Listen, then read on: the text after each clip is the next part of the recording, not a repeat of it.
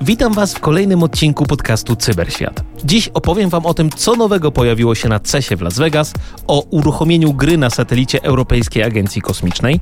Później razem z Wojtkiem Pilszakiem porozmawiamy o tym, czym zajmuje się informatyka śledcza, a następnie opowiem Wam o pralkach i o tym, jak nawet wielcy zaliczyli wpadkę przez brak uwierzytelniania dwuetapowego. Zapraszam. Wejdź do cyberświata w radiu RMF24. W tym tygodniu miały miejsce największe targi elektroniki użytkowej w Las Vegas, czyli CES. Co ciekawego się pojawiło? No więc LG pokazało przezroczysty telewizor OLED-T, taka wielka ściana, przez którą w sumie można patrzeć w drugą stronę. Samsung też pokazał przezroczysty Micro LED display. Dodatkowo Samsung pokazał robota, który pierwszy raz pojawił się dwa lata temu, który jeździł po domu i może nam na przykład czytać audiobooki albo informować o tym, że coś się dzieje, na przykład, że ktoś upadł albo że tutaj coś płonie. Coraz bardziej cieszy mnie to, że więcej elektroniki, które pojawiło się na CESie, wspiera Wi-Fi 7. To oznacza, że będziemy mieli mniejsze pingi i szybsze transfery w słuchawkach, routerach, telefonach itd., itd. Z drugiej strony zmniejszy to też zakłócenia pomiędzy nami a sąsiadami. Hyundai pokazał system e-corner, który obraca koła bokiem tak, że można parkować równolegle po prostu wjeżdżając właściwie w każde miejsce. Podobała mi się też prezentacja Key, którzy pokazali nowy taki modułowy samochód. Jeżeli chcesz, to możesz sobie przedłużyć dach, albo na przykład przerobić auto na pick-upa. To w sumie jest takie auto z klocków Lego. Ciekaw jestem, jak przejdzie testy zderzeniowe. TCL pokazał nowe ekrany w technologii e-ink, które nie, od, nie odbłyskują za bardzo i wyglądają w sumie bardzo ciekawie. Pojawiły się też nowe pojazdy elektryczne, takie jak motocykle i rowery z jeszcze lepszymi zasięgami i osiągami. Słowem, jest tego mnóstwo. Ciekaw jestem, które z tych urządzeń rzeczywiście będą sprzedawane, a które z nich, tak jak widzimy to z roku na rok, dalej będą tylko prototypami, którymi producenci się chwalą, ale pewnie nigdy ich nie zobaczymy. Cyberświat, czyli przegląd technologicznych newsów tygodnia, tylko w radiu RMF24. Niedawno gra Doom obchodziła swoje 30 urodziny.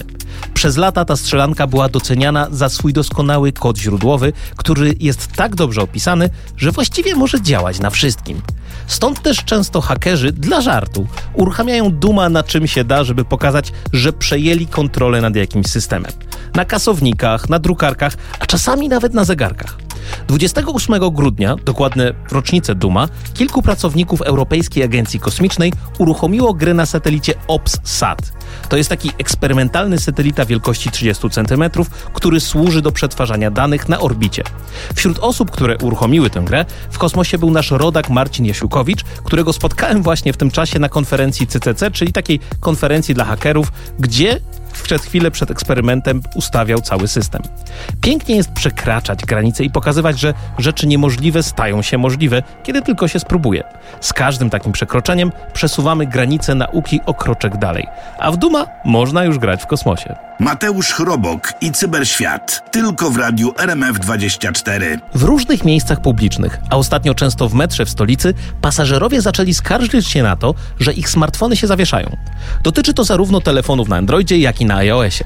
Winne wszystkiemu są ataki masowego parowania. Specjalnie przygotowane urządzenia, zazwyczaj tzw. Tak Flipper Zero, próbują wielokrotnie w ciągu jednej sekundy połączyć się z waszym telefonem, udając jakieś słuchawki czy też dowolne inne urządzenie na Bluetooth. Urządzenia, gdy mają za dużo takich prób, po prostu nie wytrzymują i się zawieszają, a niektóre nawet restartują. Taki atak to tak zwane DOS, czyli Denial of Service. Co trzeba zrobić w takiej sytuacji? Najlepiej wyłączyć Bluetooth na swoim urządzeniu. Niestety trzeba to zrobić w ustawieniach, a nie z tego menu zsuwanego z góry. Część producentów telefonów już wypuściła odpowiednie łatki bezpieczeństwa, więc warto też się zaktualizować do najnowszej wersji oprogramowania. Te ataki upowszechniły się przez zmniejszenie kosztu po prostu. Takie urządzenia do ataku kosztują około 600 zł i są w sumie banalne do wykonania przez każdego. Na szczęście nie wpływa to na bezpieczeństwo naszych danych. Na chwilę obecną najgorsze, co się może stać, to tylko restart telefonu. Cyberświat w radiu RMF24. O targach w Las Vegas już pewnie słyszeliście. Ja sam znajduję coraz to nowe perełki, które mogą nam uprzyjemnić życie. Jest jedna rzecz, która moim zdaniem złapała bardzo dużo uwagi. Chodzi o Rabita R1. Co to jest? To jest takie małe urządzenie z prawie 3-calowym ekranem dotykowym, obrotową kamerą i przyciskiem do nawigacji. Co ciekawe, kosztuje 200 dolarów. Wyobraźcie sobie coś takiego w rodzaju konsoli Playdate albo takiego Tamagotchi, tylko trochę większego, ale z większymi możliwościami. Bateria wytrzymuje cały dzień, więc w sumie trochę jak w telefonie. Rewelacją, a w sumie całym sercem tego rozwiązania jest system operacyjny Rabbit OS, oparty na tzw. Tak Large Action Model. To jest coś więcej niż asystent głosowy. To jest uniwersalny kontroler dla aplikacji. Możecie za jego pomocą sterować muzyką, zamawiać jedzenie, wysyłać wiadomości i wiele, wiele więcej. Wszystko to bez konieczności przełączania się pomiędzy aplikacjami. Rabbit OS uczy się obsługi różnych aplikacji, takich jak Spotify'a czy Ubera, dzięki czemu może niejako obsługiwać je za Was. Ma nawet swój tryb treningowy, w którym możecie nauczyć go nowych czynności, na przykład jak usunąć znak wodny w Photoshopie. Jednak największym wyzwaniem będzie sprawne działanie tego systemu na różnych urządzeniach i platformach. Rabbit OS ma potencjał stać się do sklepów z aplikacjami tym, czym ChatGPT stał się dla wyszukiwarek internetowych. Po mojemu to jest taka kolejna próba nadania fizycznego kształtu dla sztucznej inteligencji. Kolejne pudełeczko, które łączy się do telefonu i umie robić na nim różne rzeczy, może nawet szybciej niż my. Czyli co, teraz będziemy mieli smartfony, smartwatche i jeszcze Rabbit, do którego będziemy mówić? Ja powiem wam, że osobiście tego nie czuję. W sensie moje kieszenie są już pełne gadżetów, ale kto wie, może ten pomysł chwyci.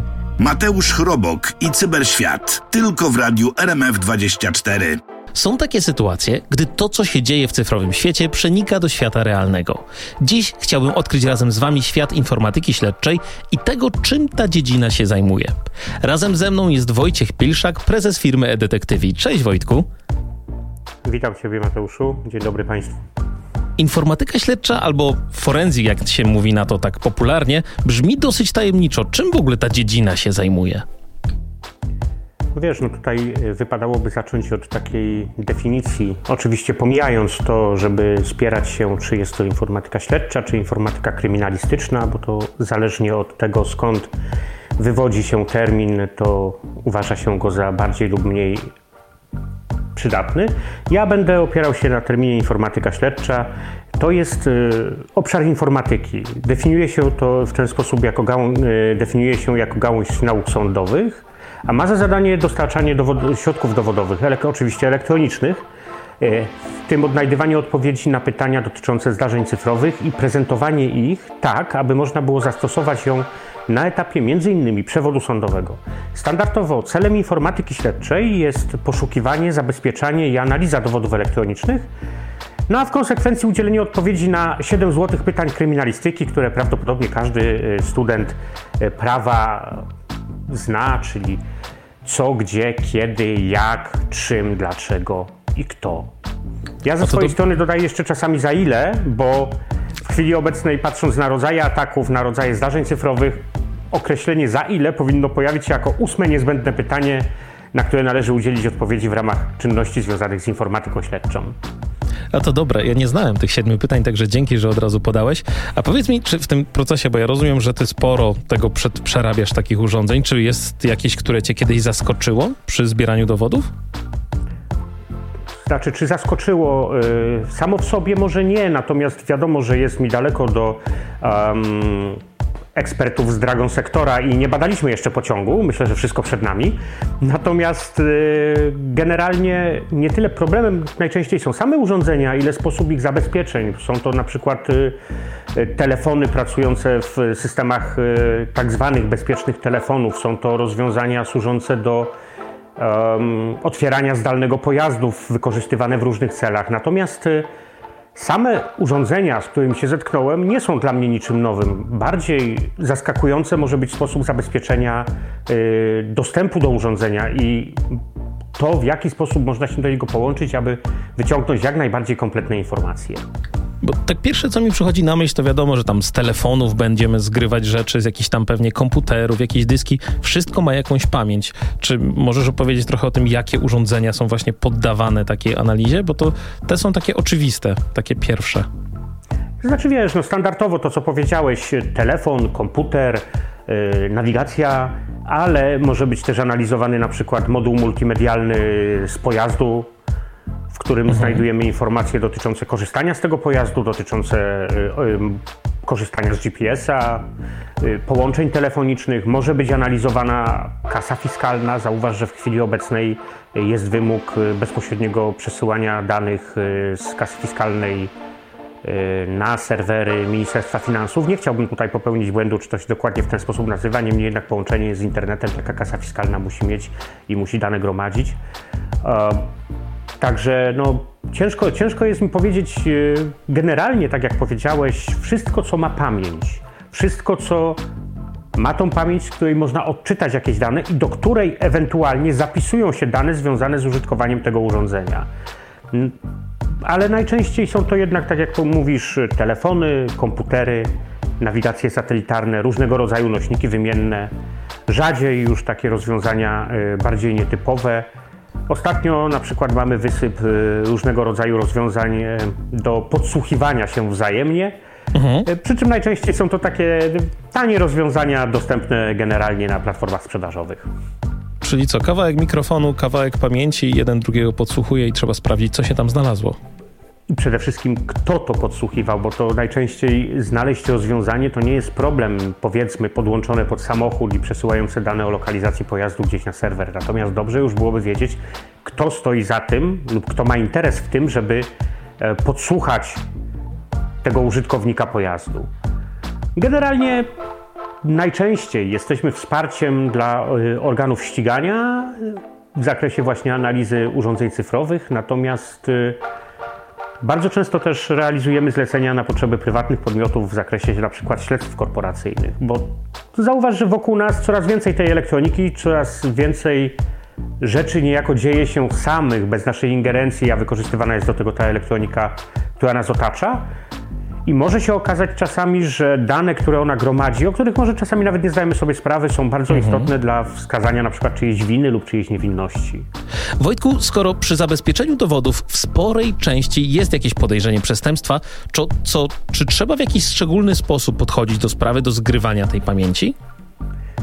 To znaczy, wiesz, generalnie nikt nie chciałby, aby y, być skazanym lub też aby uniewinniono y, osobę podejrzewaną o popełnienie przestępstwa w oparciu o materiały spreparowane, prawda?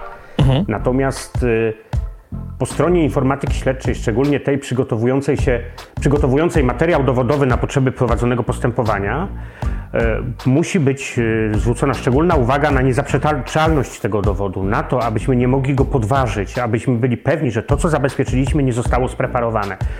Mówisz bardzo często o fake newsach, mówisz o, o tworzeniu y, równoległej rzeczywistości, o tworzeniu określonego rodzaju przekazu, który jest potrzebny na, dla różnych grup społecznych czy osób, w dowodzie elektronicznym jednym z istotnych elementów jest to, żeby był on niezaprzeczalny. No, bo tak jak powiedziałem, nikt nie chciałby, aby dowód przeciwko niemu lub też w jakiejkolwiek sprawie, gdzie pojawia się jako strona, został spreparowany. Generalnie sam dowód elektroniczny ma y, trochę takich specyficznych cech, no, które, którego charakteryzują, odróżniają od takiego normalnego dowodu kryminalistycznego, normalnego, analogowego dowodu y, kryminalistycznego. Natomiast najważniejszą cechą tego dowodu jest to, że po pierwsze może on być łatwo usunięty na każdym etapie postępowania, mhm.